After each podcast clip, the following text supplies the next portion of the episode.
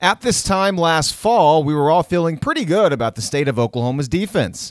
The Sooners had opened the season 2 0, holding Lane Kiffin and FAU's potentially explosive offense to just 14 points and only 4.3 yards per play, and then followed that up with a steady performance against Chip Kelly's new UCLA team, a team that we thought could be pretty good, at least on the offensive side of the football. Then week three arrived. OU went to Iowa State and we all realized this Oklahoma defense still wasn't very good. Zeb Noland went off. Yes, that Zeb Noland. Not Brock Purdy, Zeb Noland. He torched the Sooners for 360 yards and two touchdowns, both of the scores to Hakeem Butler, who looked like an NFL player against a bunch of high school kids in Oklahoma's secondary. Iowa State averaged nearly 6.9 yards per play one week after Iowa held the Cyclones to 3.3 yards per play. Iowa State racked up 447 yards and 27 points against Oklahoma.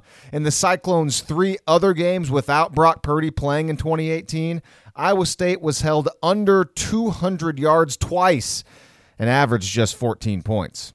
One of the more interesting aspects of Oklahoma's poor defensive performance against Iowa State last season was that Grant and I didn't see it coming. Grant predicted Oklahoma would win the game 42 to 14, saying it would be a contest similar to the previous week against UCLA. On my end, I predicted a 31 17 Sooners victory, giving a lot of credit to Iowa State's defense. The point being, neither one of us expected Iowa State's offense to explode and embarrass the Sooners' defense. This trip down memory lane is important because two games into 2019, Oklahoma is about to embark on its first road trip of the season, and personally, I've been mostly happy with the way the defense has looked, a sentiment that I felt last year after two games. Well, if the 2018 season taught me anything, it's that two solid to great performances by Oklahoma's defense doesn't mean the Sooners can actually play defense. Saturday is going to tell us a lot about Alex Grinch's guys. UCLA is atrocious on offense one of the worst offensive teams in college football, which we'll explain further later on in the show. Iowa State was equally as bad on offense coming into its game with the Sooners last fall, and the Cyclones got right against Oklahoma. If the Sooners allow UCLA to get right this weekend, well, that'll be a clear sign that we need to drastically lower our expectations for what this defense can accomplish this year. I'm Lee Benson. This is West of Everest.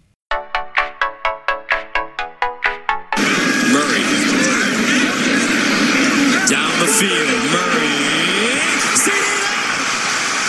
What a game!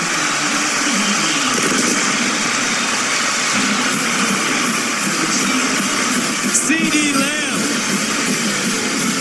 balling out. CeeDee Lamb's touchdown last year against UCLA welcomes us into the show today. Hello, once again. My name is Lee Benson. This is West of Everest. Grant will join me here in a moment. But first, real quick, want to thank you all for your continued support of the show. As you know by now, you can listen to us through iTunes, SoundCloud, and on Spotify. You can like the Facebook page. Just search West of Everest on Facebook and you'll find us. We usually get some good comments, some questions on there. We try to get back to as soon as we possibly can. Also, you can email the show, westofeverest at gmail.com. And also, you can follow us on Twitter. Grant is at Grant Benson25. I am at Lee Benson News 9. A lot of different ways to get in contact with us and um, reach out. Any questions, comments, things like that. We like to hear from you here. As we move on into week three of the college football season, Grant, let's get right to it. Let's bring him in for the first time. It's um, again, it's like we're already racing towards week three. I mean, we're in week three. We got a game in a few days. I just on Monday at Lincoln Riley's press conference, I kind of went outside and looked at the field and thought, okay, yeah, it's early on in the season, but man, like a month from now, it's going to feel like the season's flying by even more. So basically, it's a reminder to take a step back and enjoy the best time of the year. Is, is that uh, is that something that you need to be reminded of sometimes? Seriously, yeah. I mean, I've a couple of times already this week when I've been when I've been thinking about uh, this weekend and, and the, the game against UCLA, I've had to stop and think to myself, well, by God, it's already week three. And it feels like I mean it, it, always it always just feels like such a long time that we're waiting for the season to start and then once it when it's actually here, man, it just flies by. except for uh, except for the bowl bye. That that takes forever. That's that doesn't fly by at all. Yeah, But- thank you, college football, for having just a horrible setup for the postseason. It's just not great. But yo, It's a it- whole it's, separate podcast. It, it's crazy. I mean, and also, I haven't even really come to grips with this yet, but after the game on Saturday, we're going to be staring at a bye week. After waiting nine months for them to kick off and play another football game, we get we get kind of like a three week teaser, and then we got to go into the first bye week of the season. It's almost it's almost cruel if you think about it. I hadn't even thought about that yet, but that's right. Yeah, wow. It's I think OU's got a couple bye weeks this year on the schedule, so uh, they got to be patient this season. Uh, yeah. Um, all right, let's not waste any time on these midweek podcasts. We're usually kind of limited in our time, so let's just jump right in. A couple of news and notes from the week, injury wise. Let's start there. Uh, Kenneth Mann, we still haven't seen him yet this year. As of uh, Monday at Lincoln Riley's presser, he said uh, Riley said that Kenneth Mann's still close. I just saw a tweet from Tyler Palmateer of the Norman Transcript. Apparently, as of Wednesday during this recording, Kenneth Mann is a maybe for this week's game against UCLA and a little more of a pressing player. And no offense to Kenneth Mann, but this is a guy that we've already seen play at least one game. Well, not we've seen play one game and start at left guard as Marquise Hayes, and he missed the game against South Dakota. And hearing from Bill Bedenbaugh on Tuesday, he has been practicing this week, and Bedenbaugh did say that he expects Marquise Hayes to go this week as long as he progresses the rest of the week. That you know he'll be fine. So that's from Bill Bedenbaugh Tuesday, and uh, again referencing Tyler Palmateer's most recent tweet from from Wednesday night, speaking to Lincoln Riley. Apparently, Marquise Hayes is a, is a maybe as well for this game. So not a uh, it's not fully certain whether or not both those guys will play. So there's your injury update for uh, Kenneth Mann and Marquise Hayes. I'd say that Hayes is a little more important at this point than Mann because one we haven't seen Mann at all yet, and we know that the left side of that offensive line and really the offensive line in general did not get very good reviews from the group themselves and also Bill Bedenbaugh, which we can kind of get into here in a second. He was not very happy Tuesday night. Uh, but Grant, just your thoughts initially on the the mini injury update. Well, first of all, with Kenneth Mann, um, and you know there wasn't a ton of news that came out from him in the offseason. I think we'd found, we, I think we found out that he was hurt uh, during the summer, actually pretty early on in the summer, but just the severity of uh, the severity of it was kind of limited. We didn't know. Um, most reports I heard during the summer was that he was looking at maybe missing like half of the season. So if we're already in week three and he's a he's a maybe for a game, that's that's good news, right? So um, depth on the, on the defensive line is always a good thing, especially if you want to throw an extra pass rusher in there. You can never have too many of those. So you know, I I, I don't think Kenneth Mann um, is going to play a massive role when he comes back. Just just with the emergence of some other guys, uh, you know, Jalen Redmond, LaRon Stokes being the, the other two, and and also Ronnie Perkins. And it looks like they're only they're only kind of putting out three down linemen there at a time anyway. So I don't think Kenneth Mann's going to get as much playing time as he did last season. But um, you know, the most effective he has ever been as a Sooner was as a spot pass rusher off the bench in 2017 when he had five and a half sacks. So if he can if he can replicate that sort of production, you know, coming off the bench, obviously that's very valuable. As far as Marquise Hayes, um, you know, that's one of those instances where I, I sort of just want him to get healthy. I think that they'll probably be fine on offense against UCLA without him. Although I do think um, his his absence, even against South Dakota, was was pretty apparent when you actually watch it. I don't think RJ Proctor uh, did as good of a job as Marquise Hayes did in the opener against Houston, and also Marquise Hayes is kind of a monster. So uh, he's a guy that we do not want to miss extended time at all. Um, generally, this early in the season, and especially if you're going up against a team that, um, you know, really has has not packed much of a punch in the first two weeks of this season, and I think Marquise Hayes is going to be one of your more important guys going forward this year. Is a guy that that you're going to need if you want to if you want to compete with the Texases and Clemson's and Alabamas of the world. Uh, maybe they should think about sitting him down, especially with a bye week coming up, just so we can make sure he's 100% healthy going into uh, going into October. Yeah, I mean they'll be smart with him no matter what. So no concerns as far as you know pressing him. I think back too quickly because yeah, I mean they're gonna be smart. They even though Bill Bedenbaugh was not particularly happy on Tuesday, there's still a, there's still players in that offensive line grouping that can come in and compete and and still play up to a pretty pretty good level. I think at Oklahoma. So before we get into the the full UCLA preview and look at that that Bruins team, let's talk a little bit more about the offensive line because on Tuesday I was there in Norman with the offensive availability, and Bill Bedenbaugh came out, and man, he was he's always pretty great, but uh, you could tell he was just very perturbed, not happy at all, quite pissed. Excuse my language. And uh, I got some sound from him that I want to play, and, and it may give you a little bit of a, a, snapshot of kind of what his mood was. So if you haven't heard this yet, I think this is pretty good. Uh, Bill Bedenbaugh lamenting where his offensive line is through two weeks of the season. There's a standard how you play around here. That's not how you play. So I've got to do a better job getting them motivated to play, coach them, and they got to play better. I don't accept any excuses. You know what I mean? I mean, you got to play better. You got to coach better. I mean, that's what. There's no magic potion. You know what I mean? Yeah. You work. You work hard. That, that's what you do. That's how you become good. You know, and that's what we got to do. We got to do it better. We're capable of being really, really good. Yeah. But it's got to be important. You got to do it every day. Mm-hmm. You know what I mean? And you know, we didn't do that last week. It showed up. It's football. It's life. You know, I gotta admit though, listening back to that for like the tenth time, when you don't see it, when you don't have the visual of being there and the video part, he, it doesn't sound like he's as mad, but you could tell he was he was pretty pretty angry uh, with his with his offensive lineman and a guy that we continue to praise over and over and over again as the best offensive line coach in the country. Joe Moore award winning team last year, and and we're not concerned at all with the offensive line because of Bill Bedenbaugh. It is nice from an outsider perspective, basically not on the team, not in that room, not getting chewed out by Bill Bedenbaugh. It's nice to hear that uh, he's on it, Grant. He's uh, he's going to fix the problem. Man, I love Bill Bedenbaugh. Do you have the audio of him? Uh, I think it was Tyler Palmateer who also asked him if if uh, if practice was hard for the guys, and then he just totally deadpanned it and said, "Ask them." I don't have that sound. You don't have that so one? Short. Yeah, But- I I, I did yeah, that see that. That uh, geez, yeah, when that dropped uh, the other night, I, I kind of I did like a like a spit take on it. I kind of laughed a little bit. It was just like, ah, yes, it was. It it was not great for them, was it? So no, I I, I love Bill Bedenbaugh, and um, it's uh, I don't know. Yeah, I, I was I was not particularly impressed with how they looked uh, against South Dakota, the offensive line. They just too many mistakes, too many penalties, uh, just too many guys getting free. I thought, and you know, this is all relative. They weren't bad.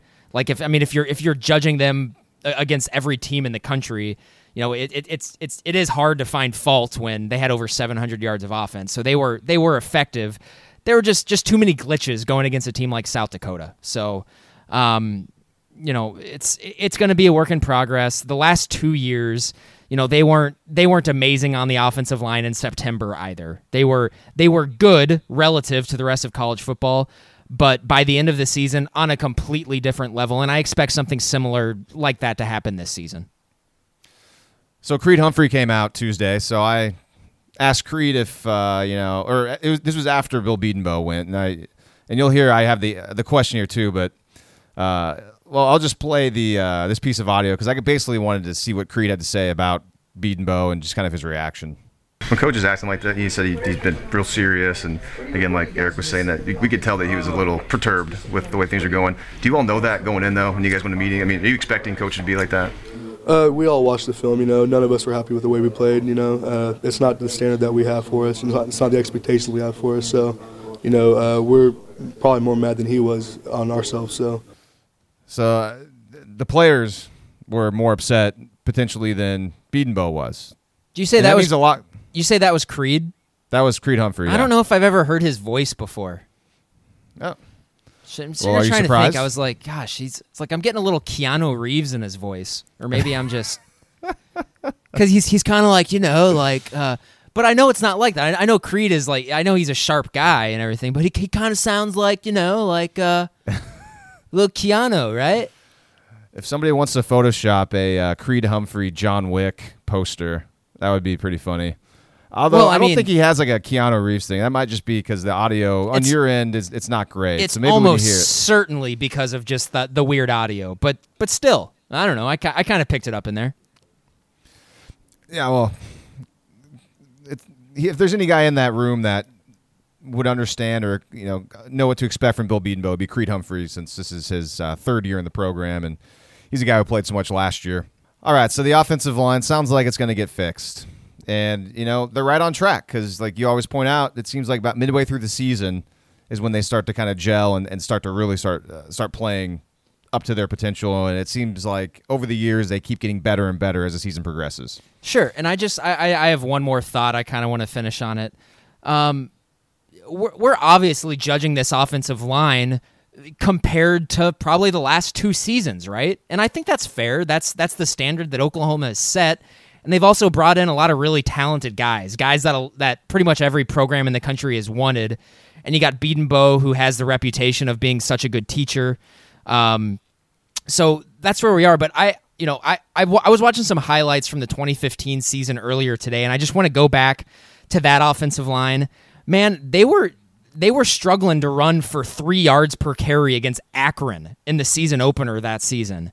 Um, they they ran for less than three yards per carry against Tennessee the next weekend. They were really struggling to run the ball against Texas that season. They uh, Baker Mayfield was under so much pressure. That's the reason why they lost the game. They lost because the offensive line just couldn't block anybody, and that's that team still went to the playoff. And so, fa- uh, you know, flash forward now to 2019, and you know the offensive line it, it doesn't look as good as it has the last two years. But man, they're still putting up 680 yards, 720 yards. They've ran for like over over 320 in both games.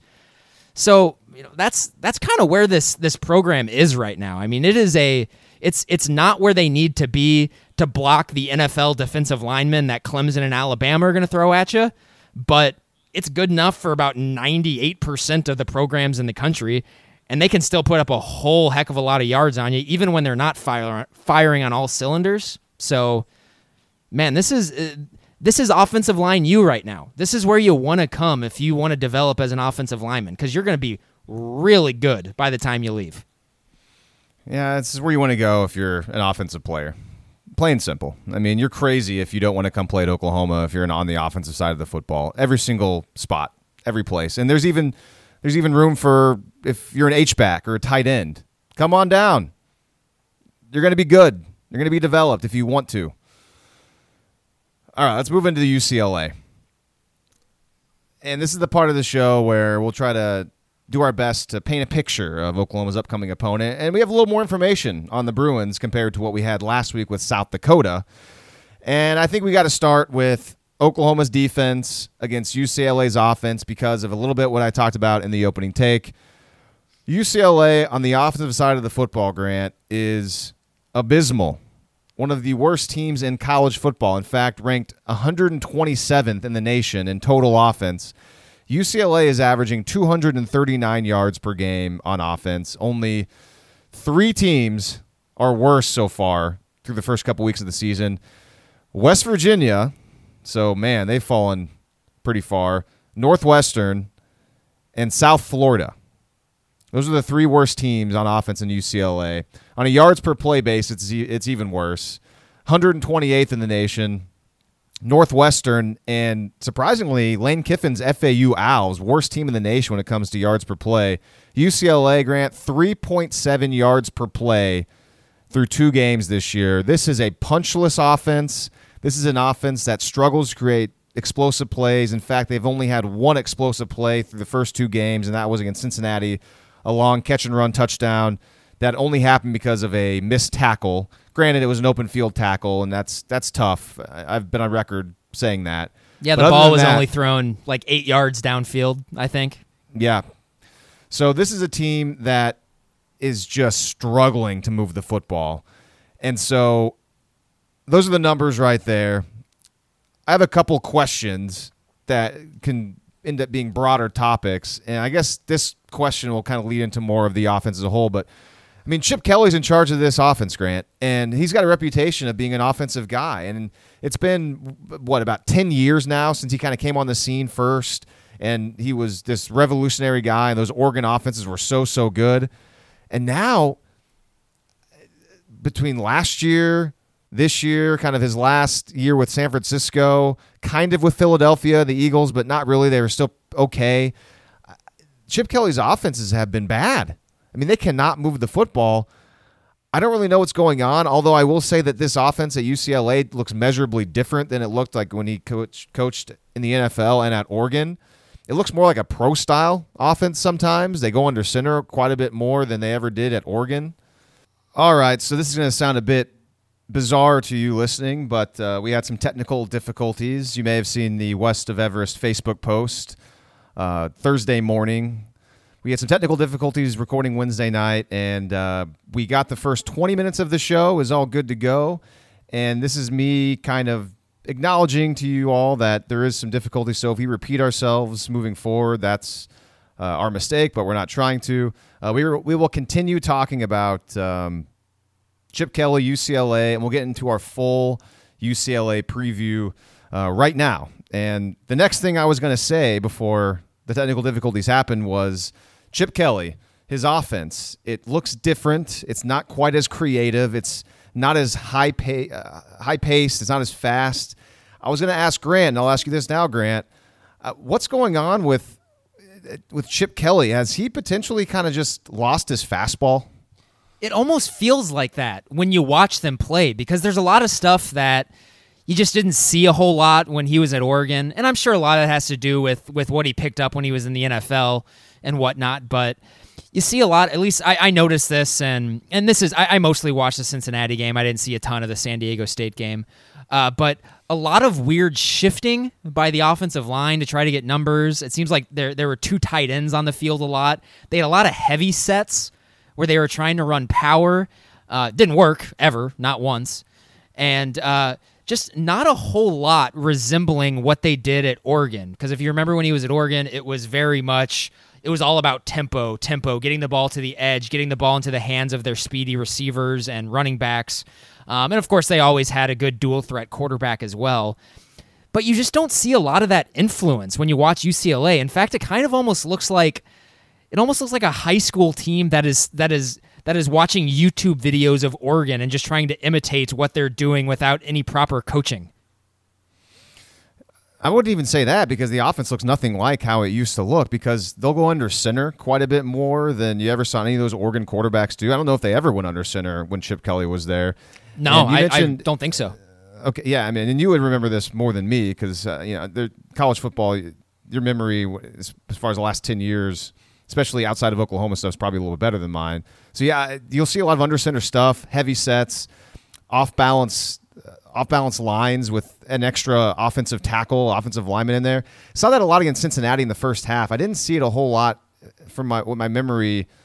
Uh, if memory serves in the second half of that game, and I don't recall it a whole lot against San Diego State because I did watch that game as well. So maybe that was like one of those things where they kind of thought they would be able to do something in Cincinnati, and they didn't see much success, so they kind of went away from it. But um, tempo wise, it's not there. As you remember, his first year, his two years at Philadelphia with the Eagles, there was a lot of tempo. It wasn't the same kind of tempo we saw at Oregon because the NFL game was different. And it's almost like the NFL, and then he went to the 49ers and he, they struggled and the offense wasn't quite the same. It kind of got beaten out of him. And now you see a guy like Lincoln Riley, who is an offensive genius, and the way he runs his offense, and there's not really much tempo there. Uh, there's just a lot more creative looks, a lot more plays based off of a look of another play, getting the defense confused, not quite sure how to read the keys. And then you look to Kellen Moore, who's now a 30 year old offensive coordinator with the Cowboys in the NFL, and he made the Cowboys look incredibly good in week one against the Giants. And I'm not sure if that offense will continue to be like that throughout the year, but it looked a lot more dynamic than the past couple of years with Dak Prescott and things like that. And it made Prescott look like a guy that you want to pay money to. I bring those two other guys up because those are the kind of the new offensive minds. And of course, through Kyle Shanahan in the NFL. Chip Kelly was that guy, but it seems like now, whatever he's doing offensively, I'm not sure uh, how much of it is a talent thing and just not being able, being able to implement his system, or how much of it is just his system is just not very good anymore. Because there are some players at UCLA, they have some decent skill guys. Sure, the talent hasn't quite been as good as it as they probably would like at UCLA, uh, but man, this offense is just is just not good. And I can't remember if before we stopped recording, we went we went over the UCLA uh, anemic offense stats do you remember if we did or not? I think we. I don't think we did. I don't think we did, but they're they're certainly not pretty. So yeah, let's get to that right now, and just to kind of back up what we're saying about Chip Kelly's offense, it's one of the worst offenses in college football. It's averaging only 239 yards per game. That's good enough for 127th in the nation. And by the way, there's 130 teams, so only uh, there's only three teams worse than UCLA in college football right now offensively as far as yards per game. And one of those teams is in the Big 12. Grant, a team that you predicted was going to be pretty bad this year, West Virginia. So you're looking pretty good about that prediction so far. Yeah, you know, eh, it's it was if you pay attention, the writing was very clearly on the wall. Um, and also that that game last week, the the uh, Missouri minus 14 against West Virginia, that was the only easy game last week. I thought, like that Yeah, one ended was up being like taking candy from a baby. that one sure. was was like stealing money. Yeah, Um, and then as far as yards per play go, because you know this is a yards per play podcast, we like that stat. UCLA only 3.7 yards per play, which is 128th in the nation. And Oklahoma is the best team in the nation at yards per play offensively. And I think the Sooners right now are at like 10.6 yards per play, which is more than a yard and, and change more than the next best team. So did you look that up? Are you sure? Because like, didn't they? Because didn't they average over 12 yards per play against Houston and then almost 11 last week? So wouldn't they be more than that, or is that bad math? I don't know. I thought I had looked it up, and now you got me trying to Google it again. But uh, I thought I saw on the the weekly notes that we always get. I the the number ten point six seems like something Okay, that I saw. fair but enough. I'll I'll double check it right now. Either way, 10.6 is very good. Thank you. So uh, ten point nine. 10.9 is actually the yards per play number. So I was off by 0.3 yards. Okay. So almost 11 yards per play. Sure. Also, though, I, I do want to bring this up here, and this is actually I didn't uh, in our in our failed recording yesterday. I didn't bring this up, but you know there there is some some evidence to suggest that maybe the two teams that UCLA was you know played the first two weeks are actually pretty good on defense. Like these are actually good defenses they were playing. Like for instance, I know uh, Cincinnati last year finished in the top 30 of uh, an S&P on defense, and I think they returned nine starters this year. And then San Diego State was also up there, and they've kind of developed a reputation for being a good defensive team in the Mountain West as well. And uh, we kind of gave we gave them a little grief for for only beating Weber State six to nothing uh, in the first week. Uh, San Diego State, that yes, is. San Diego State beat Weber State. Uh, Lee Weber State is a is a top ten FCS team, so you know they're a they're a decent team. Um, you know, so Yeah, that's. I mean, that's fair to bring up. I'm glad you remembered to bring that up again because yeah, I mean, I do know about that San Diego State reputation of, as a team that plays low scoring games and has a pretty good defense. And then yeah, Cincinnati was supposed to be a really good team, and they still very well might be. It's just they got their doors blown up by Ohio State, who looks to be a lot better than I thought they would be uh, out of the gate. So yeah, having I, you know yeah, having the that been said, they faced have been uh, probably pretty solid. pr- pretty solid. But having that been said, you know that's still you know 120 some odd plays they've run so far, and they're still in the bottom what three in the country in yards per play. So it's I, I'm not I don't say that to excuse UCLA and say oh this is actually like a juggernaut offensively, but it's to say you know based on everything that we know about these teams, it wouldn't be that crazy to say that San Diego State and Cincinnati might be better on defense than OU is. Yeah, it's hard to defend Oklahoma's defense based on what we've seen in the last handful of seasons. So when you bring up two group of five teams saying that they might have better defenses in Oklahoma, you want to uh, uh, uh, um, you want to just kind of be like, no, that that's ridiculous. It's Oklahoma compared, but you can't really do that. Um, so anyway, but as far as explosive wise, I mean UCLA. A lot of you may have watched that first game against Cincinnati, and you saw that explosive uh, play where it was just like a dump down to a running back, Demetric Felton, who was playing for Joshua Kelley in game one. And Kelley, by the way, is our starting running back. He's back. He came back against San Diego State. But you saw that a missed tackle led to an explosive touchdown catch and run against Cincinnati. Outside of that play, the longest play from scrimmage I believe UCLA has had this year is something like 24 yards. They, just have not been able to create any sort of explosive plays at all in the first two games of the season. And now they're facing an Oklahoma defense that has a reputation, at least in the past, for giving up explosive plays to offenses that aren't necessarily all that explosive. So you kind of see where we're going with this. We're confident in Oklahoma, but yet UCLA might have a chance to do some things against Oklahoma defense that looks pretty good so far, but you never know. Could have those leaks. Yeah, and I'm, you know, I'm I'm really trying to just forget about about the opponent going into this game or at least forget about their their awful stats on offense because you know, you know when they go 75 yards for a touchdown, it's just going to frustrate you and piss you off. Yeah. So I, I think you know this is one of those games that, and of course we can say this: we're fans, we're not actually playing in the game, but this is one of those perfect games. Block out the noise. The fact that UCLA is averaging three point whatever yards per play and one of the worst offensive teams in the country. This is a trap, man. It's a trap. Just don't fall into it. Um, and, until OU can consistently show that they can that they can shut down bad offenses, which they haven't shown that really at all. Um, I'm I'm gonna always err on the side of caution here. Like I, you know, I'm expecting Cincinnati to get right a little bit on offense in this game. Sounds like a little bit of a tease to the segment where we talk about what's going to happen in this game as we make our predictions later in the podcast. Let's uh, let's talk about Dorian Thompson Robinson. I think when we were doing our failed recording, we got into DTR pretty quickly. We've kind of stayed away from him tonight as we record. Dorian Thompson Robinson. Let's talk first about the UCLA Cincinnati game. And what I saw from him in that matchup was that he was woefully inaccurate in the intermediate range as well as deep down the field. It seems like he very rarely ever has a throw schemed to open for him. And what I mean by that is you look at a guy like Jalen Hurts, who is a talented player, but historically he's been about a 60 61% completion percentage guy at alabama. He comes to oklahoma and you're seeing these easy throws whether it's just kind of swing passes out or it's designed plays where Hurts knows that hey this slant's going to be there based on maybe a play action or look at the cushion he's got here this guy's going to be there. Or hey even like that fake uh, run play where it looked like he was going to run and then he uh, pulled up and threw it deep to Charleston Rambo against Houston. I mean, these are these are schemed shot plays, uh, the Rambo one in particular, that are designed to have somebody wide open, and they have been for Jalen Hurts, and he's been able to complete something like seventy or eighty percent of his passes so far. He only has, I think, what maybe like seven incompletions or something. Meanwhile, Dorian Thompson Robinson just doesn't ever seem like he has an easy throw to make, and that is a, an indictment, I think, on Chip Kelly and his offense. He's got to give this guy, a, you know, a couple more easy throws, well, uh, well schemed, well designed plays to get this guy into a rhythm. Uh, the ball placement not quite there.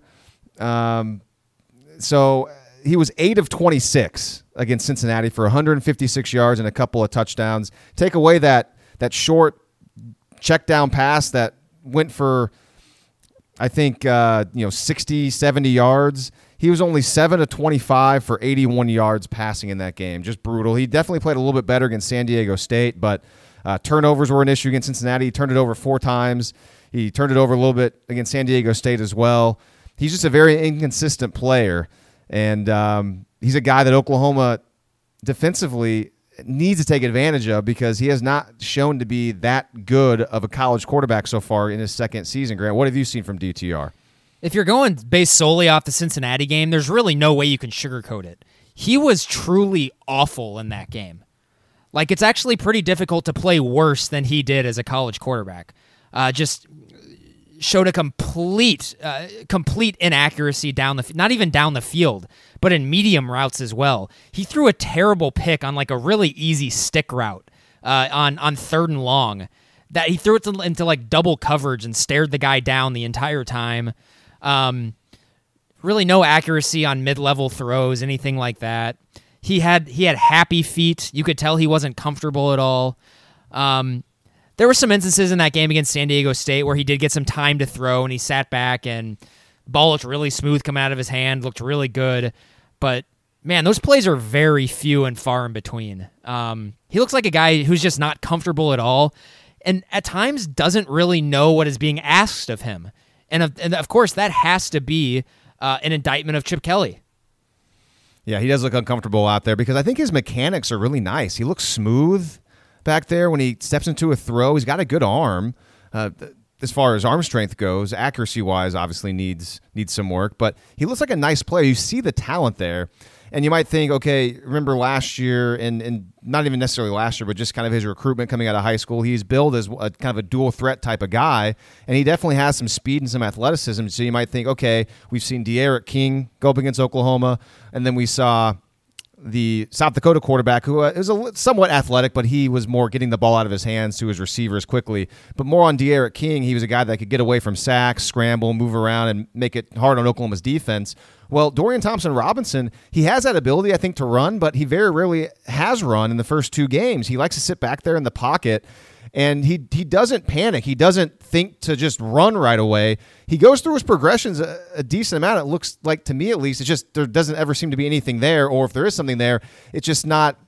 It's not signaling to him in his brain. He's not pulling the trigger, so he's having a tough time eliminating. But uh, I haven't seen a whole lot of him really getting out of the pocket and scrambling and picking up yards, uh, kind of outside of the the concept of the play uh, and extending the play really and so if you're kind of wondering, oh, can this guy beat Oklahoma with his legs? He can, but he hasn't really shown it yet through two games. Is that kind of what you've seen too? Yeah, exactly. I haven't seen as much of a willingness to run as I anticipated. And I got to think if if UCLA is serious about wanting to win this game, that's got to be part of their game plan, right? To be able to take advantage of OU's aggressiveness up front. You got to get him on on misdirection maybe and maybe take advantage of OU's uh, struggles a little bit in the first two games of tackling in the open field. Um, get the ball out of yeah, his hands. Absolutely, Because I mean, because their offensive line can't block anybody. Uh, OU's OU's defensive front is going to be in the backfield a whole lot in this game, and I I'm not even sure if it's going to be like a measuring stick game for them because I this is probably the worst offensive line I think they've faced so far. Sa- South Dakota's better up front than UCLA is, and Yeah, I know I that's crazy. I just I South Dakota's a bad FCS team. I mean, I they know, had a decent offensive game plan against Oklahoma, but they when Oklahoma was trying, they couldn't do anything. They had one nice drive, and Oklahoma turned it over. They they forced that fumble in the second quarter. I don't know, man. I think you're being. I think you're over. There's Yeah, no way South Dakota's got a better offensive line than UCLA. well, UCLA can't block anybody. Like I mean, it's they're gonna haven't- they're gonna They're one of the worst really teams struggle. running the ball in the nation. They're Yeah. gonna really struggle blocking OU's front. Like it's just I, I what I saw, especially in the Cincinnati game, they really struggle with quickness. And I mean that's that's Neville Gallimore and Ronnie Perkins. That's what they do. It's I mean that's it's gonna be really tough for them. I think. Um, I, it's not it's not gonna surprise me. I'm sure they're gonna get some chunk plays on the ground because that's just that's just kind of the risk that you take with this aggressive style of defense. But I mean, there's to be a lot of plays where they just whiff because I saw it a lot against Cincinnati, and I think I think OU is a lot better up front than Cincinnati is. the best drive I've seen from DTR was the very first drive of the game against um, San Diego State. He completed a couple really nice throws. Uh, he was rolling out to his right, hit a nice out route near the sideline, just a perfect ball. And then he also hit a nice out route to the left. So he showed some a little little uh, a little bit more um, ability to make some throws early on, but that was kind of it against against San Diego State. He had one other touchdown pass that was that was a nice throw, uh, but that was it. So that was kind of my last thing on on DTR. Let's shift now into other offensive weapons UCLA might have. Just kind of some names to watch out for, guys to uh, who you might think, okay, I've heard that guy's name. Here's who Oklahoma should be um, trying to really keep an eye out for in the game. And Joshua Kelley is the starting running back. He made his return against San Diego State, and he looks like he's a good player. He's got some talent. He just had nowhere to run. And that kind of is a feather in your cap talking about the UCLA offensive line. It had a tough time blocking San Diego State. Joshua Kelley, I think, had a touchdown in that game, but didn't do anything else really after that. Oh, and also too, yeah, I, I should have brought this up too. Uh, San Diego State had ten tackles for loss and three sacks against UCLA. So And the ball was out, too, on uh, on one or two of those. And I Yep. can't remember. If, I think San Diego State recovered one of them. And also, So, yeah. uh, you, you mentioned Joshua Kelley. He was a guy who did not, I don't even think he played a snap last year in Norman. And then uh, out of nowhere, he ran for 1,300 yards last year for UCLA. He was pretty much their entire offense uh, in their season post OU. So outside of Joshua Kelley, you look for receiving threats, and again, the uh, the offense has been has been pretty abysmal for UCLA. The only guy that I've seen on tape so far that has any sort of downfield threat is a guy named Jaylen Erwin. And he was a leading receiver against Cincinnati. He caught a 39 yard fade route. Uh, had a couple other catches that didn't really go anywhere. Against San Diego State, though, he had three catches as well. Uh, another guy, Ozzy Ozzy, led the team. But either way, there hasn't been really anybody that is uh, shown much concern to me on tape. But Grant, I will say we were doing our failed recording last night. There was one guy that you kind of randomly think might give some problems to Oklahoma. Yep. Uh, there's a guy who stood out to me physically, just the way that he moves and the way he runs. Uh, it's their tight end, Greg Dulcich. He caught a touchdown pass from DTR against San Diego State. Um, I just I saw the guy and I saw him run, and I just immediately thought, hmm, if OU gets burned in the passing game, it's going to be that guy. So keep uh, keep your eye out for Greg Dulcich. He is a uh, he's like he's like a 6'4", 230 pound tight end, really lengthy. He runs well. Um, and also keep an eye out for uh, Theo Howard, who is actually their best receiver. He had missed the first two games, and he is expected back for OU. I don't know in what capability. He, I think he was dealing with a foot injury, so it's possible he could still be slowed down. But uh, he is probable for the game, and so UCLA does get their best receiver back, although may not be 100% healthy. Demetric Felton was the running back who played instead of Joshua Kelley in the first game. He's still being sprinkled in here and there randomly. And then I, before we started recording tonight, uh, you brought up Kazmeir Allen, who is a player that I think gave Oklahoma a little bit of troubles last year, but he has not been playing right, and he's not even supposed to play against Oklahoma on Saturday. I don't I don't know if he gave OU troubles last year. I just remember going into last year's game, he was the only guy on their offense that really scared me. Um, maybe just, yeah, maybe that was it. Yeah, he, he's kind of like a he, he's a little small receiver, kind of like a De'Anthony Thomas type. If you want to go Chip Kelly prototypes, but no, he has a uh, he's got an academic issue, and the injury report says he's out indefinitely. And Chip Kelly didn't mention him, so I think we'll probably take uh, take his word for it, or take the injury report's word for it. And now, as we're talking about Oklahoma's defense and UCLA's offense, the last thing I have that I just found kind of interesting is that Alex Grinch and Chip Kelly, they know each other. They used to coach together at New Hampshire back in the day. And I've got, let's see, I've got Grinch's Wikipedia page pulled up. He was at New Hampshire from 05 to 08. And I want to say Kelly was there. I think they overlap from like 05 to 06. I got to put up, bring up Chip Kelly's pages to make sure. But uh, it's, it's interesting that uh, both of them, obviously, they know each other and they coached you know, together more than 10 years ago. Not sure if it's going to factor in at all in this game because I'm sure each of them have evolved quite a bit since then, but just kind of a nice storyline to keep an eye out for or just to kind of to know about as you watch the game. Yeah, it's cool. I mean, it was what, like 13, 14 years ago, might as well be ancient history, but still pretty yeah. cool. Let's see. Kelly was at New Hampshire. He was the offensive coordinator there from 99 to 06. So yeah, they overlapped in 05 and 06. And then after New Hampshire, that's when Chip Kelly went to Oregon as the offensive coordinator before he took the head coaching job 2 years later.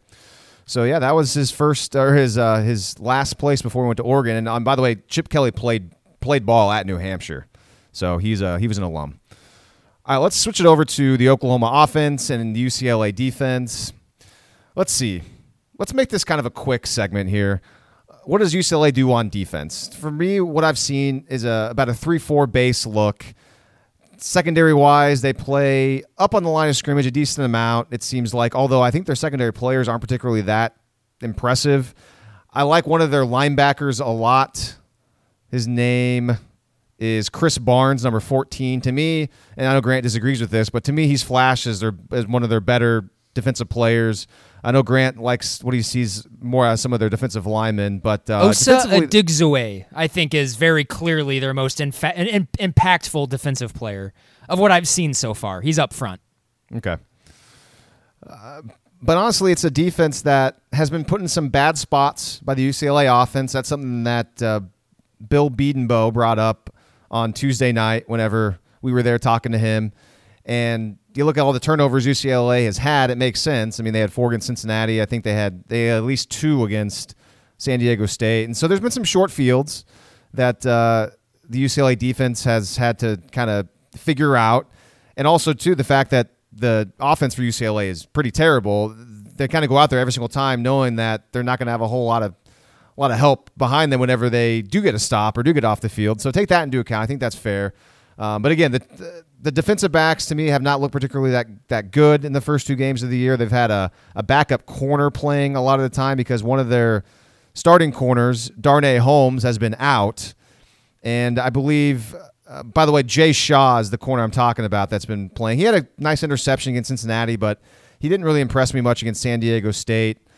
He didn't really stand out to me as much. And I know another corner came on the field to spell him a couple of series. But uh, Darnay Holmes is their best defensive back slash best corner, I believe, and it sounds like he might be able to go, or at least maybe I guess we're not sure yet, right, Grant? I get, is that the injury update you got? Is that we're still kind of unsure about Darnay Holmes? Yeah, he's questionable. I think I, I think I did see game time decision somewhere. So, all right. Well, I mean, if Holmes is out and UCLA is still putting out there the same defensive guys we've seen, uh, that's good for Oklahoma's offense. Oklahoma's offense is really good. They should be able to move the ball against a lot of defenses, especially UCLA's. So, I, not too concerned about uh, this matchup. Obviously, not really sure what else to to go on here. Grant, I'll let you go. I'll let you kind of give your thoughts, and I'll probably piggyback onto some of them. You know, I, I I think if you look at it statistically, UCLA's defense really hadn't been all that bad. Actually, in fact, really, you could argue that in these first two games, it's been their defense that has solely kept them in these games. Um, because if you're judging solely on the offense, it's not a pretty picture, obviously. Um, Lee, how much of the, the Cincinnati games you watch? I, this doesn't really matter, but did you see where uh, Cincinnati like clearly fumbled and UCLA returned it for a touchdown and somehow replay didn't overturn yes. it? Yes, yes, that was a bad break for UCLA because that they were down by ten points. They forced a fumble in the fourth quarter, and I thought it was pretty clear too. I thought the ball was out, clear recovery, and UCLA took it to the house. And it should have been 24-21, but instead it was a huge break for Cincinnati, and they kept the football. So yeah, I did see that. Yeah, it, it doesn't. I mean, it doesn't mean anything. I just thought it was it was interesting. So, I mean, there is you could argue there is a playmaking element to UCLA's defense. Um, you know, as far as what will they have any success against OU? I do recall in last year's game they they aggressively attacked the GT counter quite a bit, and they did have some success doing that. And I, I expect them to probably try to replicate that and have some success at times.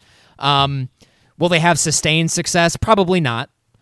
Um, but yeah, they're you know unless unless Darnay Holmes comes back and he is every bit of the NFL draft pick that a lot of people are billing him up to be. I, I just I, I don't see a ton of resistance in this UCLA secondary. I I see OU's receivers pretty much handling them with ease.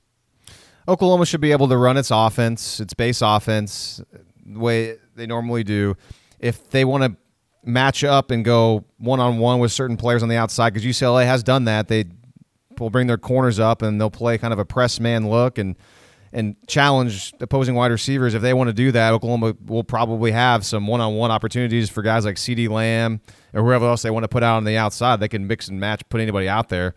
Lamb, Calcaterra, Jadon Haselwood. I mean, so take your pick. Lincoln Riley will will be able to kind of adjust and, and move the ball or call plays and move the ball, kind of however he sees fit. Because uh, this UCLA defense, again, it's not a bad defense, but uh, it hasn't jumped off tape to me much. I mean, they gave up some plays to both Cincinnati and San Diego State, two teams, honestly, that have average to below average offenses. I think San Diego State's offense probably is more below average. Cincinnati's is is probably closer to average, but uh, that quarterback Cincinnati, Cincinnati had not, some Cincinnati had some okay receivers, I thought.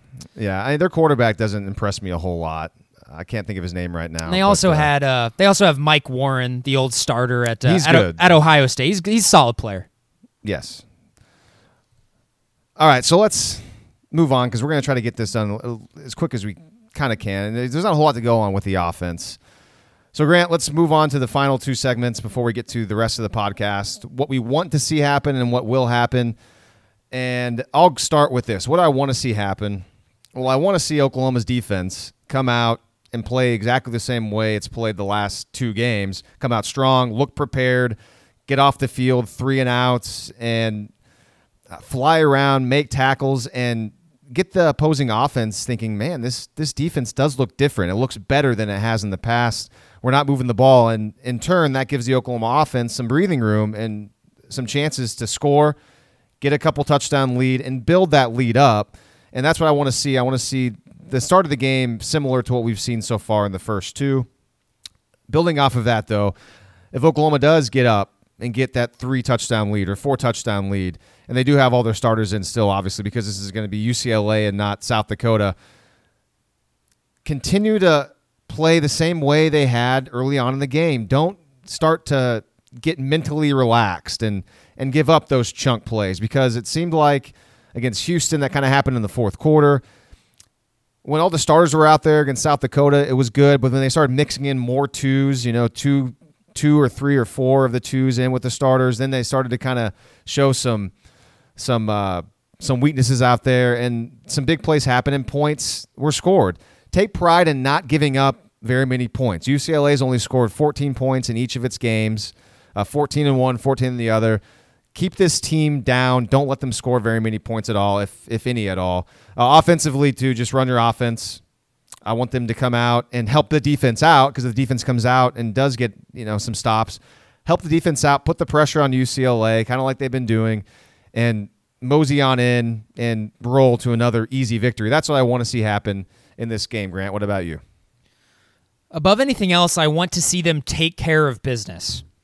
If you're a national championship contender, this is a team you should beat by four or five touchdowns any day of the week. So do that. Do that. This is not a good football team.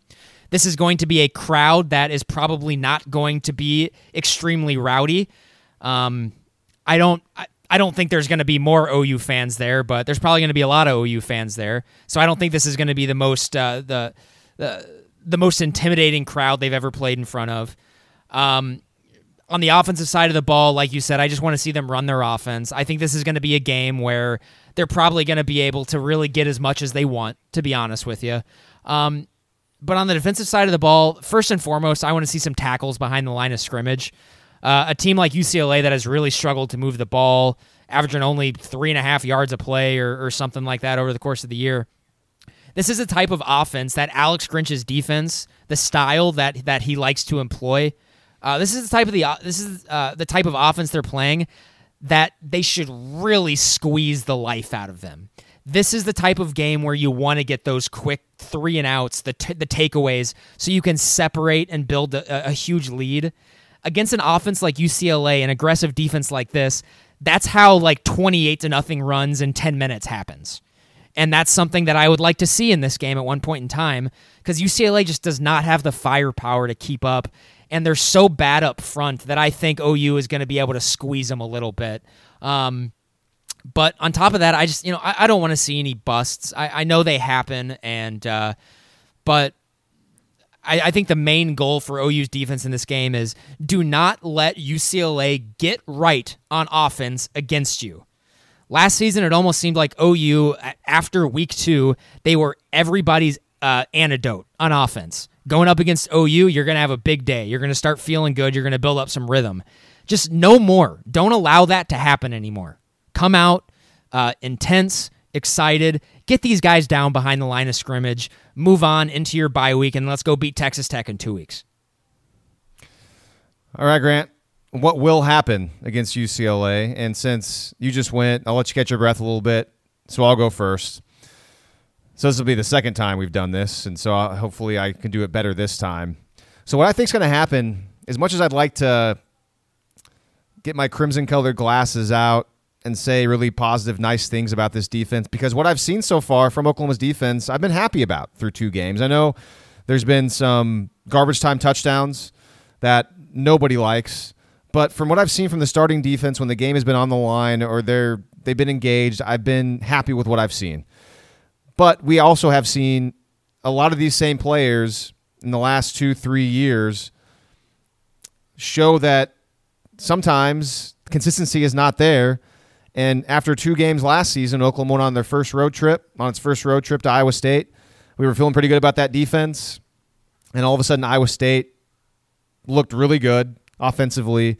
And Oklahoma's defense did not look very good. And we all started to question things and wonder okay, what's going on? Were we duped for the first two games? I don't know if we're going to be feeling as duped after this game against UCLA. However, I do think we are going to see UCLA get right a little bit against Oklahoma, Grant. I am not afraid about Oklahoma losing this game. I know you think this is the big trap. You predicted this is the, the trap game for Oklahoma.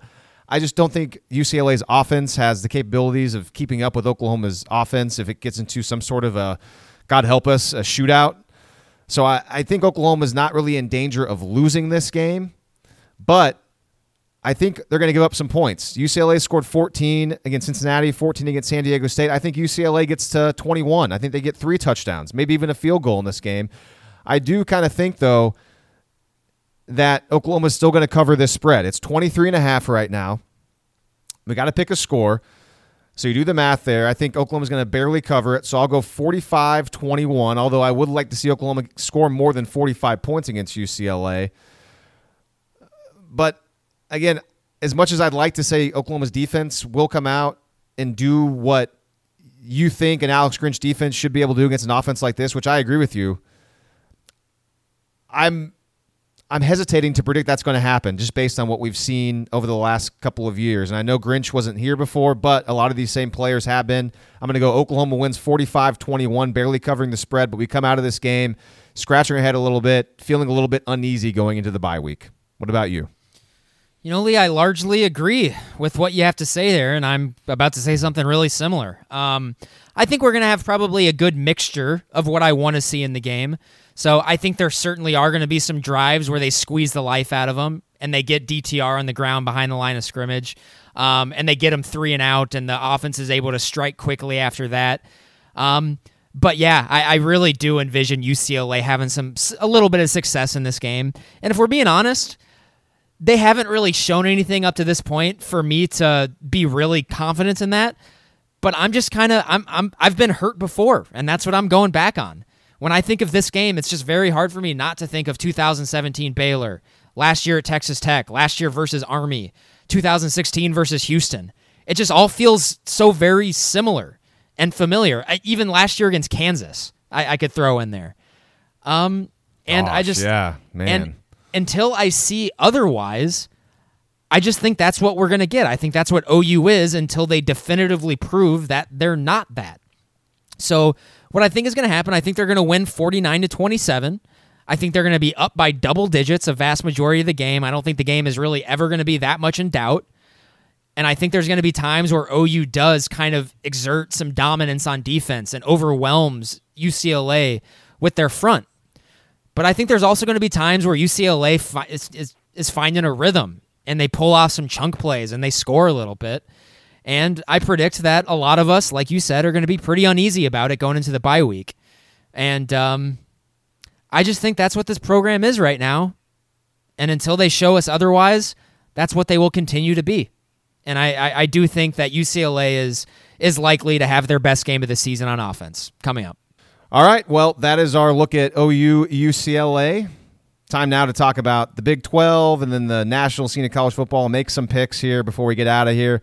Uh, again, apologize for the delayed release this week, but uh, well, one day late.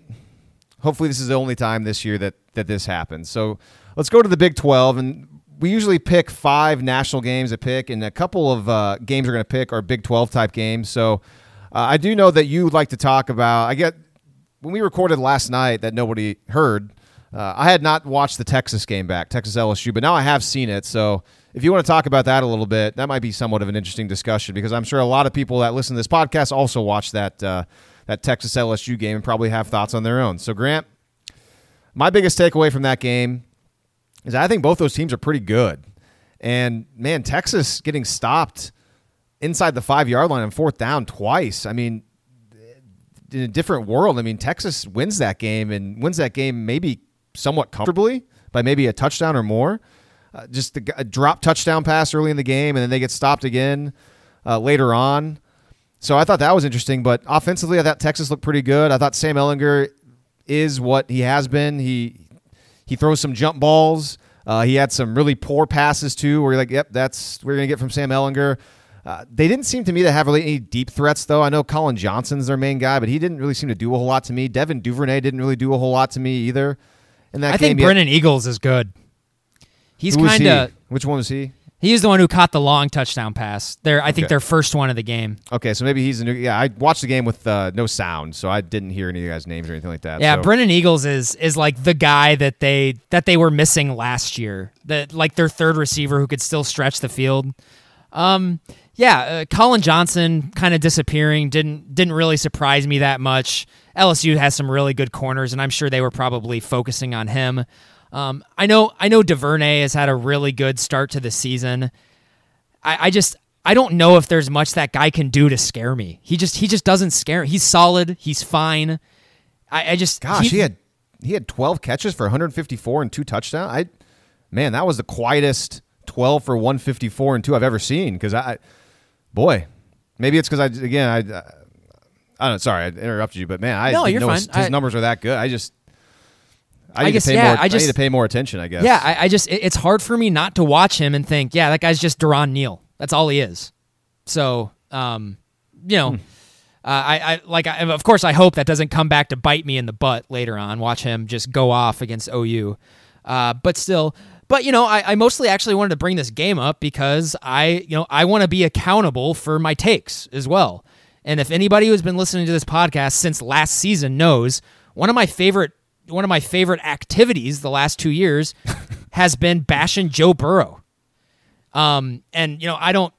You heard a lot of people after his after the game on Saturday night um, talk about how, oh, you know, hey, Joe Burrow showed flashes of brilliance last season and and was was pretty good last season, but we didn't expect this. I just want to stop it right there. Joe Burrow was really bad last year.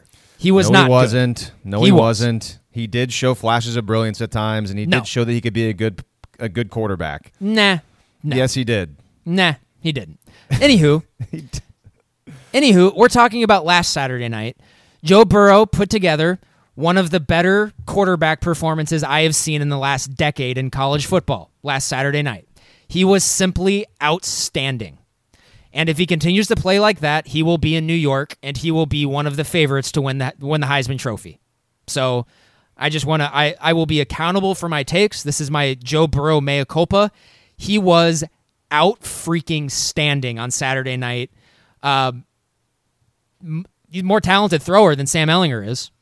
Um, Oh, yeah, absolutely. This is yeah. This is and he's He's got uh, better mechanics. He just he's got Yeah. he throws the ball. He's got better ball placement. I mean, he was able to make throws on the run too. I mean, he was sitting back in the pocket making throws, but that that kind of clinching was it a touchdown pass like that gave him a two score lead? That was yeah when he was great. rolling I to mean, his left, getting pressure. rolling to his left, maneuvering in the pocket, and threw a strike into Yeah. tight co- into tight coverage. on third and seventeen. Third and I think. seventeen. Yeah. That's a great play. I know there were some play. Texas there's some Texas fans who were pretty upset about the defensive play call there. They sent eight guys. They blitzed eight guys, or they didn't blitz eight guys, but they blitzed five guys. Um, they left three guys out there on an island to cover their receivers, and that's what happens sometimes. But you know, good for LSU for for taking advantage of that. Lee, I am not ready to live in a world where LSU has an explosive passing offense. Yeah, it's uh, it's jarring. It really is. because I like mean, that's th- that is such a consistent well for me to go to for takes just to bash on LSU's offense. you got to find and- new material. I mean, they got and- some pass catchers too, man. Yeah, they got some awesome they've, receivers. They've always had great pass catchers, Yeah. which is why it's been even, which you know why it's been even crazier that they haven't embraced the 21st century. But it appears they now have. And after watching LSU on Saturday night, I, I can't help but think they're absolutely a threat to Alabama in the SEC West. I agree. So, although I, you know, let's I, we could we could temper it, and I said this before we started recording because we don't know yet. Uh, Texas's defense might be bad. It might be bad, like bad. Um, and because I, I'll, I'll say it right now, their linebackers are not good. Uh, Ossai and Jeffrey McCulloch are just are just guys. They don't they don't stand out at all. They do have a lot of they, they certainly have a lot of uh, uh, of talent in the secondary with Caden Sterns. BJ Foster now is out for an indefinite amount of time. He's one of their better young uh, defenders. Their corners, I mean, we're just we're just chewed up and spit out against LSU on Saturday night. And if they couldn't handle LSU's receivers, most certainly will not be able to handle OU's receivers. So they're going to have to get better in a hurry. And now, more that I think about it, they got Oklahoma State coming coming to town and Tylan Wallace and and next week I think. And from what I saw from them on Saturday night, they're not going to be able to cover Tylan Wallace. So um, I think that's going to be really interesting going forward. But really, you know, on the Texas side, my biggest takeaway from that game is that their offense is really good. It's an elite unit, one of the best units in the country. I wouldn't go that far yet with Texas's offense. I would. It's really good, but I, I mean, I, I, I have a much higher opinion of Ehlinger than you do, so I can see why, why you have He- that take. he- But I mean, he was good. He was a good player. I mean, he, he looked fine. Uh, he he was like Sam Ehlinger, and he's they still can't run the ball though. Just gonna Yeah, they- they point it out can't. there. yeah. I mean, like, there's nothing I can really say negative about Ehlinger. He played pretty well. It's just uh, yeah, it's just the the two fails inside the the five yard line. I mean, that was man, that was brutal. Um, but Yeah, uh, and also they're they're uh, really benefiting from really smart to move Sam Cosmi over to left tackle. Um, they, he, he looked good. I, I thought I thought Ehlinger a lot of the time had had time to throw, which has not always been the case for Texas's offensive line the last decade. In fact, the last decade they've largely been Swiss cheese. So um, they I, and Cosmi is one of the better ones they've had in the last decade, and um, pretty shrewd move, moving him from right tackle over to the left because it seems to uh, to solidify that side. I know they have the Georgia Tech transfer Parker Braun on that side as well. So, um, yeah, you know, I think I think Texas right now has the potential to be to be a lot worse on defense than they have been in years past. But uh, I think this is very clearly their best offense since that 2009 Colt McCoy team. Uh, let's wrap up the Big 12. TCU's playing at Purdue. I know that's a game that interests you quite a bit, and me too as well. I I didn't see any of TCU's first game. Frogs have only played once. From what I, I think they've only played one game, right? And they had a Yep, bye. they had a bye. Uh, same with Iowa State, which we'll get to in a little bit. So TCU going on the road. Uh, TCU's a road favorite at Purdue. Am I reading this right? Yeah, that'll Or- happen when you uh, when you lose to Nevada, and then Nevada turns around and loses by 71 points the next week. Okay, yeah. So that's interesting. Uh, what what are your thoughts on that game? Because I know you have some. If you want to put it on the pod. No, I, I- just mostly think it's an interesting. Uh, it's interesting from an X's and O's standpoint. Uh, with with Purdue, you have Rondale Moore, who I think is probably um, the most well-rounded receiver in the country. Uh, he's he's explosive. He's real good. Uh, if, if you haven't if you haven't seen Rondale Moore play, I, I I'd try my best to maybe tune into that game at, at least when Purdue is on offense, just to see that guy operate in space. It's uh it's impressive. And it's it's a Purdue offense that is largely built around Rondale Moore. I mean, he had like 150 touches last year. That's insane. Um, so, and then he's going up against the best defensive mind in the Big 12, one of the best defensive minds in college football, Gary Patterson, and the best secondary in the Big 12, TCU's. And so I just think that's that that's an interesting game within the game. But really, uh, if I'm my my thoughts on this game have actually changed since the summer. I thought this was a game that Purdue was was going to win comfortably, and I've actually my thoughts on that have flipped. I think I think TCU is going to act- is going to handle them pretty easily. Actually, I hope so. I always like to see the Big Twelve do well against these other other uh, Power Five teams. Uh, Texas Tech at Arizona is kind of interesting Saturday night, nine thirty. But other than that, not a whole lot of interesting. I mean, NC State, West Virginia. I don't, I don't know. I mean, I guess K State at Mississippi State also is interesting. But we're gonna. Lee what's up? tonight, just for if anybody here who likes who likes gambling, I would just say uh, West Virginia right now is only a six and a half point underdog in that game. That's free money for NC State being only a, a six and a half point favorite. Put it on NC State. West Virginia is real, real bad. Everyone like real, real, real bad. Who's NC State played so far this year? Why are they supposed to be a team that could have no problems? Two Uh, and oh? NC State is two and zero, has won games, and they have a pulse. Like West Virginia is bad. Like West Virginia is not. I'm not going to say they're. I'm not going to say they're necessarily like Kansas level bad, but they're absolutely middling MAC team bad. I guess we'll see. Uh, it's two games. We'll see.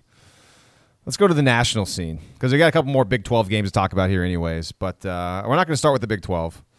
We're going to go Friday night, Washington State minus eight and a half at Houston. By the way, I guess we should bring up our picks. This is a scenario where normally I don't have a whole lot of background on on research yet. I'm kind of shooting from the hip with my picks, kind of a gut feel. I have a little bit more knowledge, but still not as much as I will have by the end of Friday into Saturday morning. But uh, Grant was five and zero the first week we did this, but then last week Grant you went zero and five, so it all evens out. And I've been three and two the last two weeks, so uh, you're five and five. I'm six and four. Nobody's making any money yet off us, but I just want to throw that out there. We haven't been bad, but we haven't been necessarily good. So, anyways, back to Washington State at Houston again. Wazoo laying eight and a half on the road. This is a neutral site game where the Texans play.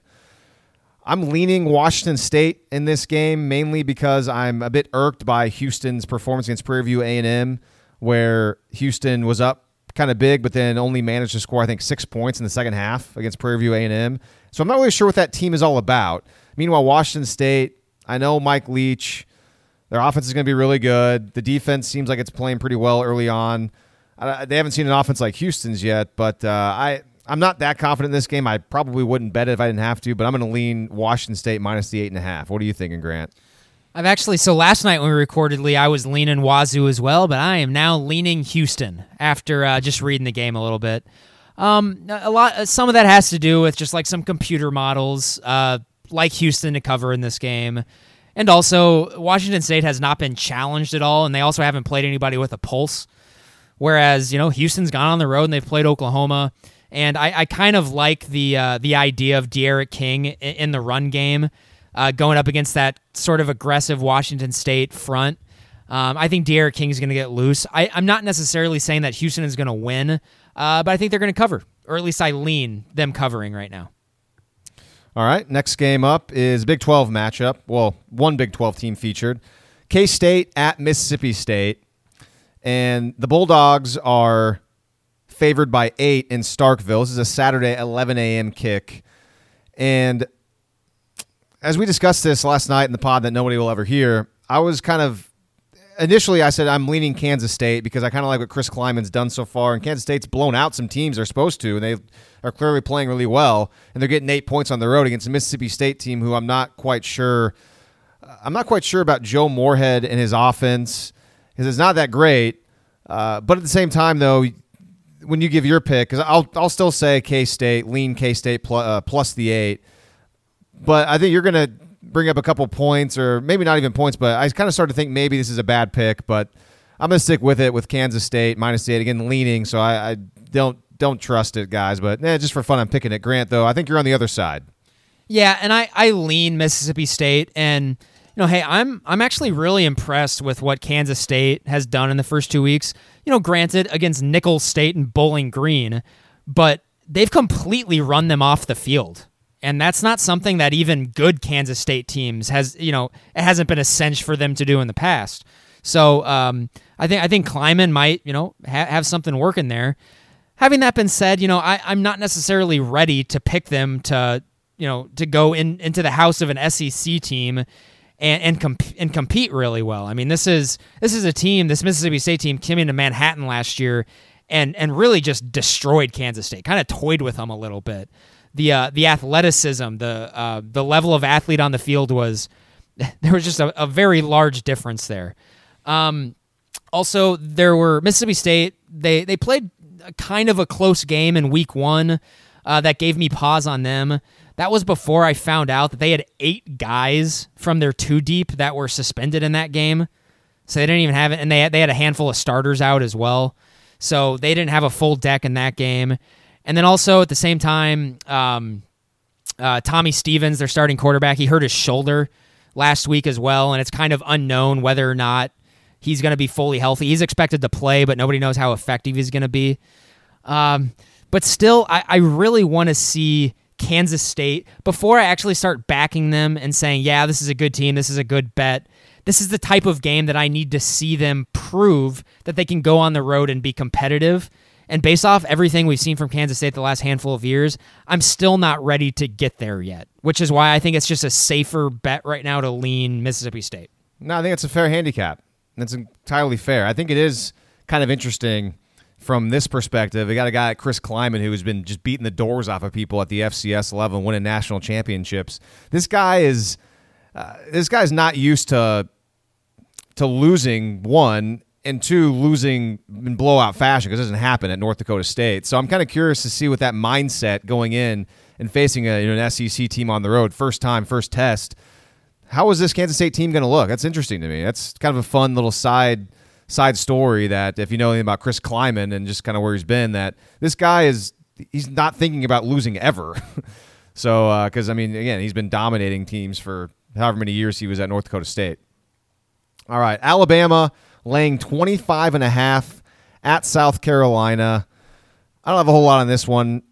Uh, leaning Bama, it's a huge number, but I can't back South Carolina with a true freshman quarterback going. I know they're at home. I think Bama's had very few times they've gone to South Carolina recently because obviously two different divisions.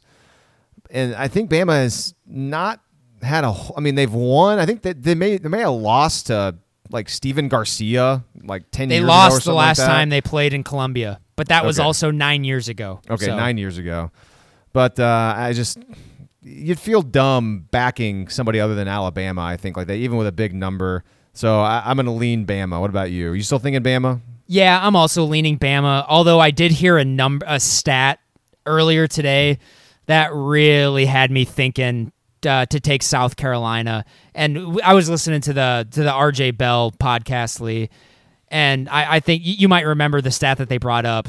But Saban, as I think it was a um, as like anything over a 25 point favorite. I can't. Ah, geez. Now I'm totally flubbing this. I can't remember what the exact statistic was. It was like anywhere between 22 and 28 point favorite. Nick Saban, his his cover rate is only like 25 percent or something like that. Yeah, I remember the guys talking about those numbers too, and I kind of tuned out because it Like, the it numbers were like it really- applied yeah. really to this game. Though I thought it was more telling whenever they were a massive favorite, like forty or more, like they were last week. He's had a tough time covering those, which is not surprising because forty plus points is a lot, and you get those games where you're up by thirty-five or whatever. I think they were like a 50 point favorite, by the way, last week. You're up by all those points in the fourth quarter. Just just run the ball and, and be done with it. Uh, I think when it was like in the 20s, like it wasn't it wasn't as bad as I think he was 500. I think okay. against the So, spread. yeah, I don't- I don't know. It was like yeah, it was like when the spread was between like 10 and 20. It's like Alabama covers like 75 percent of the time, which is insane. Um, but no, I, I still think the safe bet is Alabama here, especially going up against a true freshman quarterback. And I just this day and age with how good these offenses are, and just especially how how experienced Alabama is, I don't I don't think home field advantage matters at all for South Carolina. I don't think Tua on that offense is going to be phased at all by the road crowd. All right, we got two games left, and we have another Big 12 matchup. Three o'clock kick Saturday. Iowa at Iowa State. And at the time of this recording, or the initial recording, Iowa was laying two and a half on the road. So Iowa State was getting two and a half points at home. Now it's down to two. Iowa State getting two points, but we're going to keep it at the two and a half because we've already kind of made our picks before. I like Iowa State. And you mentioned the RJ Bell podcast with all those guys he has on there. Uh, the point brought up that I forgot to mention in the podcast again that we didn't release doesn't matter, but game day in Ames is interesting. And I think that's a little bit of juice for Iowa State. Never happened before. We saw Washington State get some juice last year with game day there for the first time, and I think they knocked off Oregon. So I think that helps as well. Iowa State, I think uh, after the bye, it's uh, they bounce back and, and they got to finally beat Iowa. It's been since 2014, I think, the last time Iowa State beat Iowa. I know a lot of this is kind of like emotional, but a lot of it too is me just not ready to jump off of my preseason high thoughts about Iowa State. So I'm going to back them getting two and a half on Saturday against their rival Iowa. What about you?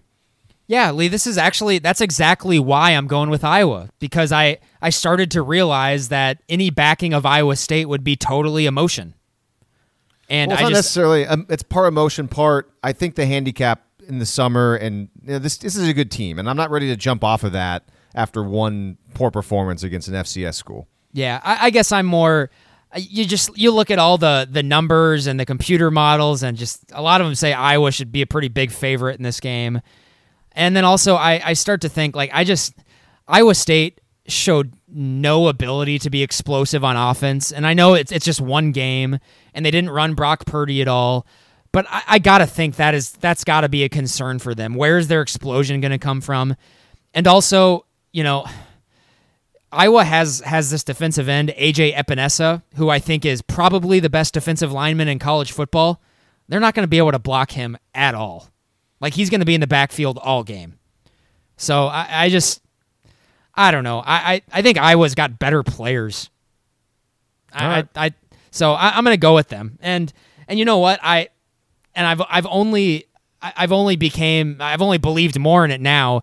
Like everything I read today, the entire national media is picking Iowa State, and I'm just I'm gonna I'm gonna I'm gonna zag while everyone zigs, and I'm gonna go with Iowa.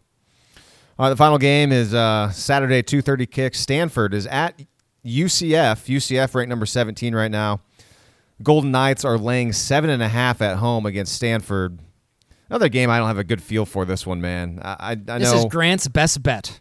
Wow, Grant's best bet. Well, uh, I'm not. Uh, this is just going to be a lean for me. It's it's going to be based off of kind of some square stuff, but I'm going to lean Stanford plus a seven and a half. Embarrassed last week against UC, uh, USC, going to a group of five team. Definitely going to have their attention considering UCF has been in the news the last couple years.